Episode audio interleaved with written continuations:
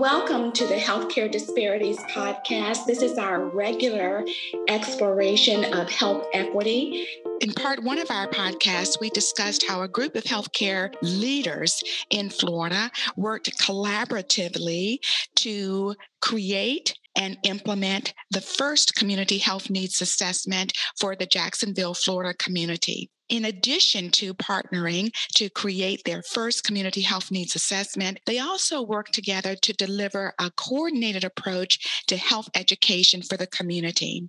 In 2020, like all of us, our group of healthcare leaders were faced with the challenge of the pandemic. So let's rejoin the conversation as we explore ways that the collaborative framework that was established in Jacksonville helped the group to work towards an equitable response to COVID 19.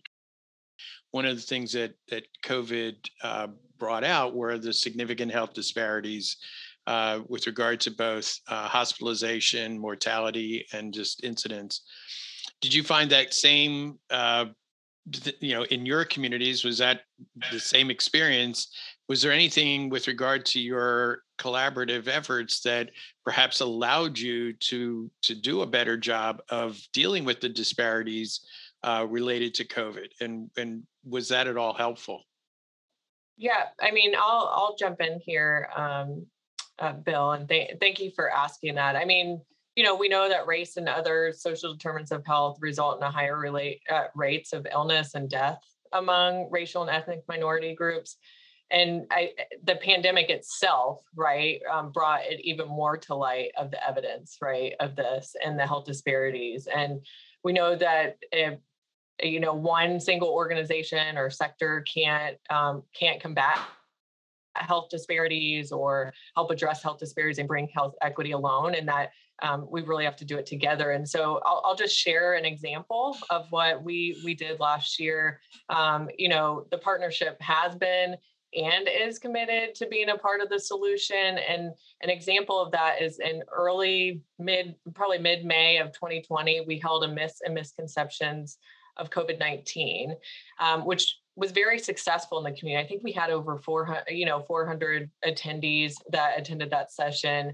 Um, and due to feedback from the session, we realized that there was a want and a need for additional opportunities to have these forums. And then in early summer, we we came together like we naturally do, our partnership outside of our, you know, CHNA priorities and and said, what can we do right for the community to, to, continue this conversation and we developed a four part racial equity conference series to increase awareness and understanding of the community at large and for healthcare providers on racial factors that negatively impact right the delivery of healthcare um, where health disparities very much exist and, and kind of help break down those barriers so we engaged with speakers and moderators outside of our healthcare institutions. So we didn't bring our speakers from our healthcare institutions, our medical professionals that can very easily talk about this, but we pulled in local community leaders and national speakers to discuss these topics on the need to increase awareness and empowerment of our health. And some of these topics were advocating for your health, how does race impact health, and what can be done to bring health equity, um, a, a, addressing a bias in healthcare and that unconscious bias and, and achieving health equity and kind of next steps, right? What are the next steps? We're not going to stop there, right? The attendance collectively, you know, from the four series um, was attending live at 800. We probably reached much more than that because there's over a thousand people that registered for collectively all four, and I'm sure has been forwarded on with recordings. Uh, it concluded in 2020, but we know that's not uh, you know that we need to continue the work but we made a commitment right as our partnership especially in our next community health needs assessment that we would focus on health equity and sharing data and the health disparities that exist in our community I would like to give an example to that. So, um, before we had the COVID 19 vaccine, when we were facing flu season in 2020 and everyone was concerned we don't we don't know what the flu might bring to our community. We certainly know that if we have a flu season like we've had in the past, that means a lot of beds will be used. And we don't need that in the time of COVID. And we also, the they didn't know what the interaction might be between flu and COVID. And so there was a huge push to get people vaccinated. And our the Duval County Medical Society took the lead and they put together a campaign which included the health systems as well as insurers as well as others physician private practice physicians. And our role in the campaign was to help with the pharmacists to provide vaccine clinics in the community. And so exactly what anne-marie said Anne Marie had some great relationships in the community that none of our other health systems did. And so she's the one who reached out to those folks and organized flu vaccine clinics and the same thing with Ashley, the same thing with Paul, and the same thing with Jessica. We just sort of divided the map and identified who we knew and we we went to the relationships that we have and we were quite successful with getting vaccine clinics across northeast Florida where we were actually taking the flu vaccine to people as opposed to requiring them to get out when it was still a scary time, particularly for our seniors and get, getting them vaccinated. You talked about doing the the education and outreach into the community about overcoming and understanding, uh, you know, the disease and things of that nature. The the second part of that, and and what I've seen is so so we go through that process, and now we have the vaccines. How did any of that affect how you approached vaccine distribution? In other words, a lot of the attention was on, oh, we're going to do the elderly first, or we're going to do first responders or teachers or, you know, whatever. But what about the vulnerable communities right? That that during the lead up during the the testing and and the diagnosis we knew that there was a disproportionate impact. Did that translate into how you were going to distribute vaccines and say we have these vulnerable populations we need to focus on them as well that uh, or or was that not part of the conversation? So uh, i would say initially day one, I'm talking day one, the goal was just get it out there, right? Um, our hospital was tapped to be the point um, to receive the vaccine first and, and spread it across the other hospitals in the city. I would say day one, we would just, at least here, let's get it out there. Now, not far behind that, day two, we said, all right, look, let's look at the data. Let's look at who's the most vulnerable. Um, we have approximately 5,000 patients that are the uninsured patients in our community. Mm-hmm. Um, so we clearly had an advantage to reach out to that population. So we did some direct marketing and communicating with mm-hmm. them. But I, you know, to answer your question, at really from the day one standpoint, we just knew we needed to get it out. We needed to get it, of course, in the hands of our colleagues so they could do their part um, and really spread it around the city. Just remember the geography of our hospitals, all of our hospitals, mm-hmm. all over the city. So that was the first priority. And as days proceeded, and even today, as we work um, at UF Health around vaccine hesitancy, we are, of course, are being more targeted in who we are trying to communicate with. And does that involve community-based distribution now? I mean, in the initial phase, and I think to the point you're raising, it was there was this get this out there, and so there was a lot of focus on mass vaccination sites. You know, we were going to have it at a single location, and part of that was also, I think, because of the storage requirements for some of the early, the Pfizer, for example. Um, but now we're starting to see more community-based, smaller, targeted distribution, administration. Um, is that how your market has evolved? Your communities have evolved that same kind of going from the mass distribution now out to more of a community based distribution? So, I mean, I can speak, but definitely my colleagues can chime in. Our hospitals are all giving the vaccine, right? We, the Department of Health is out there only at their um, fixed facilities. But we do have a FQHC, Agape, that has a mobile unit that partnered with our local transportation organization, the Jacksonville Transportation Authority. And they are actually beating the neighborhood, so to speak, and doing that community based. Um, because statewide or federal, we had the sites that come that came in mm-hmm. around our city. So the way I, the hospitals really looked at it is we got the feds here with us who've helped us with geography. We have the mobile uh, uh, colleagues out there.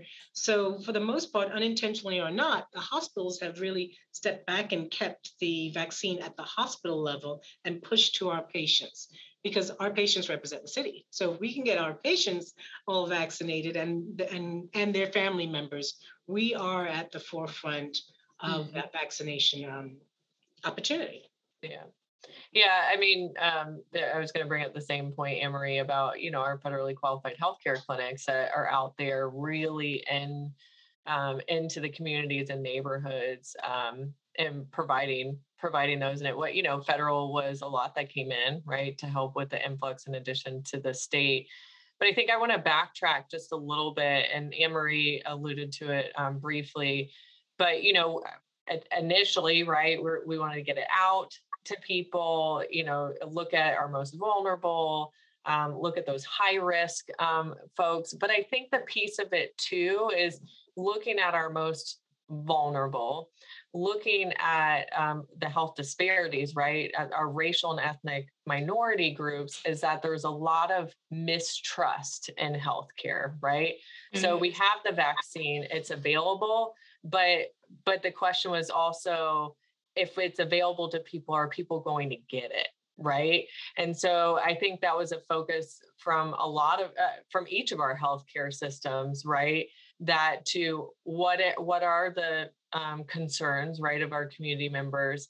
What are the myths and misconceptions that are out there? I mean social social media is great but it, it's also it can be toxic at times too because there's misinformation that gets out there about it so like um, for example like mayo clinic we uh, we participated with community partners our enterprise wide which arizona and rochester where we did a four part series of um, vaccine hesitancy, the myths and misconceptions, minority communal ra- racial and ethnic groups. We did one in Spanish to have more of a conversation from the community with um, our providers to ask questions about it because you have to get a, you know, you can have it out there, but if people still have those myths and misconceptions in their head, are they really going to get? It? And I know other hospital systems. We partnered, you know, with several of the hospital systems to help with healthcare executives too to get the information out there um, as well. So I just wanted to bring that up too. Is that that that was a big focus for uh, you know all of us too, is to, to try to mm-hmm. address the hesitancies.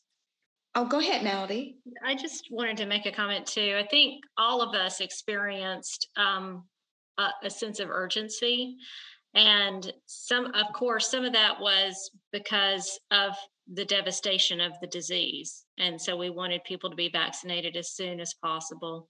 We also had mandates from our state that we had to work within, and we were getting pressure from the state level to get people vaccinated, get people vaccinated. And so, Bill, I think that's what led to a lot of what you described as these max vaccination clinics, these max, um, these sites that can vaccinate hundreds of people in a day, a thousand people in a day.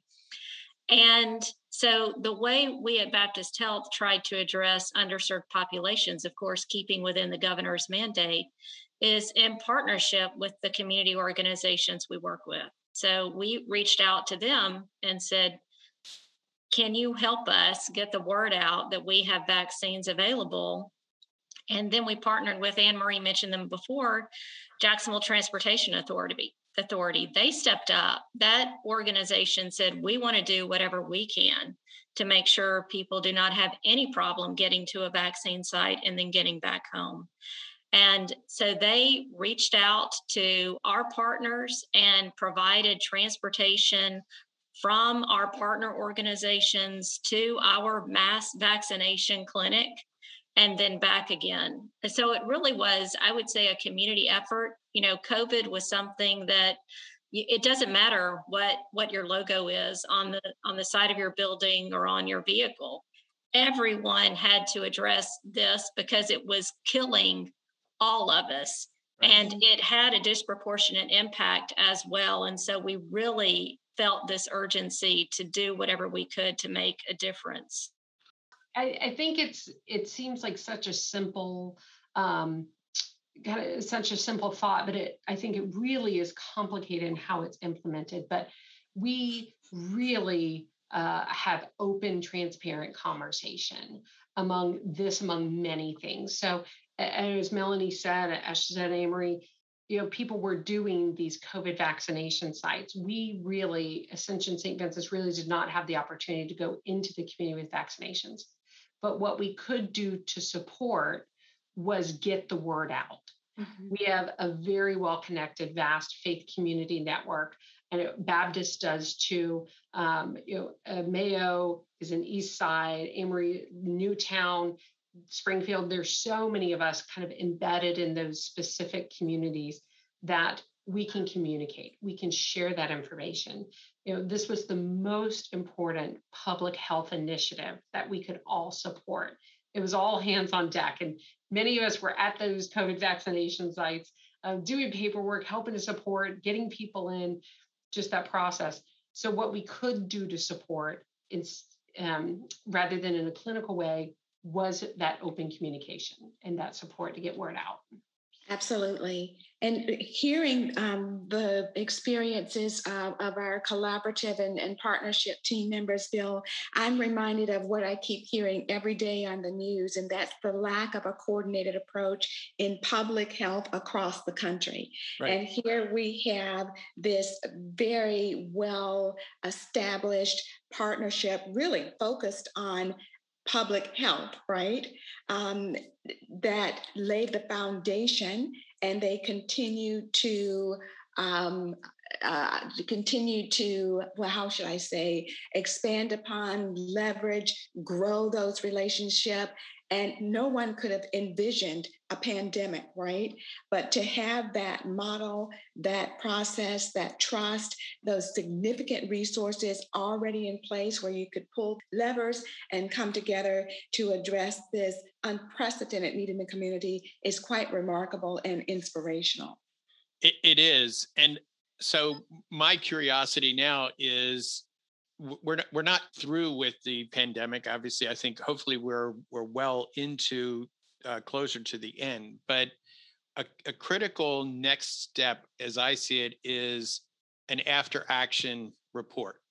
You know, to go back and say what did we do right, what didn't we get right, what can we do to make sure? Because while the pandemic may have taken us by surprise, I think we have to presume that it's only a matter of time before there's another pandemic or there another type of event along these lines. So, do you guys have plans or would you anticipate some kind of a collaborative after action analysis and then recommendations for what to do to be better prepared the next time something like this occurs? I actually think some of that happens um, of course, amongst us, but I think some of our colleagues in our practices are doing that already. So, okay. for example, supply chain, right? Mm-hmm. Um, our pharmacies are all talking to each other about, you know, the inventory of vaccine and how to distribute and so forth. So, and our emergency rooms. And oh yes, the you know the emergency room. We all are in an HR state of being right now where we're all struggling with staffing. So our HR partners. So I wouldn't want us to um, feel like we're the only ones at the game. We have a lot of partners across our institutions that, you know, maybe Jacksonville is unique, you know, um, but they all talk. They all, mm-hmm. all of our subject matter experts across our institution talk. And I can guarantee, with despite the fact that I'm guessing, I can guarantee that our colleagues, I know they've been talking, but I know they are going to continue I suspect they will continue those conversations. Yeah, right. unfortunately, I'm not as optimistic as you that this kind of collaboration and conversation is occurring in other communities. Oh, but, wow. what, but what an example that we can share with, yes. the, with the world, right in the country. And you all have provided this absolutely fabulous opportunity for that sharing and learning quite broadly. We have a pretty significant audience for Movement is Life. Um, so we are pleased to partner with you and promote this and the work that you have done. I am, am going to thank each of you um, as we close the session. It's just been our pleasure to have this unique opportunity to hear about this unique work and model and collaborative that you have put together and sustained in Jacksonville. And as a member of this community, you're making a difference. We see it, we hear it every day. So thank you so very, very much. Really appreciate your time. Thank you. Thank, thank you. Thank you so much. Okay. Bye bye. Thank you guys. Bye-bye. Bye. This concludes our two part series on collaborative health needs assessment. Thank you to our panelists once again, and thank you, our listeners, for joining us for another episode of the Health Disparities Podcast. We hope you have already subscribed to our podcast on iTunes and will join us again. I'm Michelle Leake saying goodbye for now.